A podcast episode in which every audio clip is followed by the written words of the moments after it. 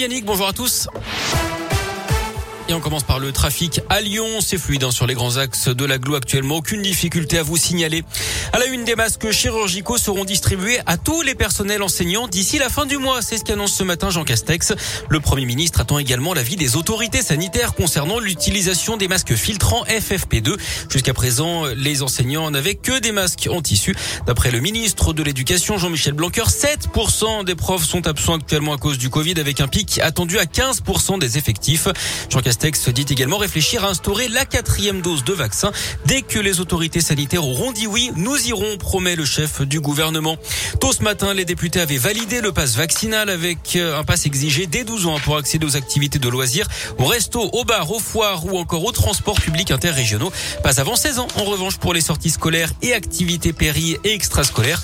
Et puis retenez également cette main tendue pour ceux qui veulent se repentir, ceux qui avaient des faux passes. Ils n'auront pas de sanction s'ils se font injecter une première dose de vaccin dans les 30 jours suivant leur infraction. Dans le reste de l'actu, cette enquête ouverte contre Pierre Ménès pour ses agissements quand il était à Canal+. Pendant l'enquête interne, sept personnes avaient dénoncé des faits de harcèlement sexuel commis par l'ancien chroniqueur vedette de la chaîne cryptée. Il sera également jugé en juin prochain pour une autre affaire d'agression sexuelle. C'était au Parc des Princes en novembre dernier. Des cookies difficiles à digérer. La CNIL, la Commission nationale de l'informatique et des libertés, a infligé de très lourdes amendes à Google et Facebook pour leur utilisation donc des cookies. Ces traceurs numériques utilisés notamment pour cibler les publicités 150 millions d'euros d'amende pour Google, 60 millions pour Facebook. Près de chez nous, ce drame dans l'Ain. Hier soir, un TER qui reliait Bourg-en-Bresse à Lyon a percuté une voiture au passage à niveau de Perona vers 21h. La conductrice de la voiture, une femme d'environ 70 ans, est décédée. La douzaine de passagers du train est indemne. Les circonstances de la collision restent encore à déterminer d'après le progrès. Le trafic a lui été interrompu jusqu'en fin de soirée. Et puis toujours dans la région, une cinquantaine de personnes réunies devant la mairie de Lorette dans la Loire hier.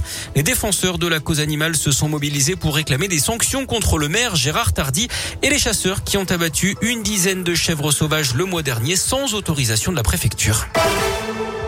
En sport et en tennis, nouvel épisode du feuilleton Novak Djokovic. Le numéro un mondial ne sera pas expulsé d'Australie avant lundi. Le Serbe avait intenté un recours en justice après l'annulation de son visa. Il était donc menacé d'expulsion après n'avoir pas fourni les bons documents, lui qui n'a jamais dit s'il était vacciné ou non. Il se présente à Melbourne pour tenter de gagner un dixième Open d'Australie et un vingtième, un vingt et titre du Grand Chelem. Et puis c'est l'épiphanie aujourd'hui. Hein. Vous serez donc nombreux à vous régaler avec une bonne galette des rois. En Haute-Savoie, celui qui trouve la fête sera encore plus heureux. Une boulangerie a décidé de proposer l'opération Une épiphanie d'or et de diamants.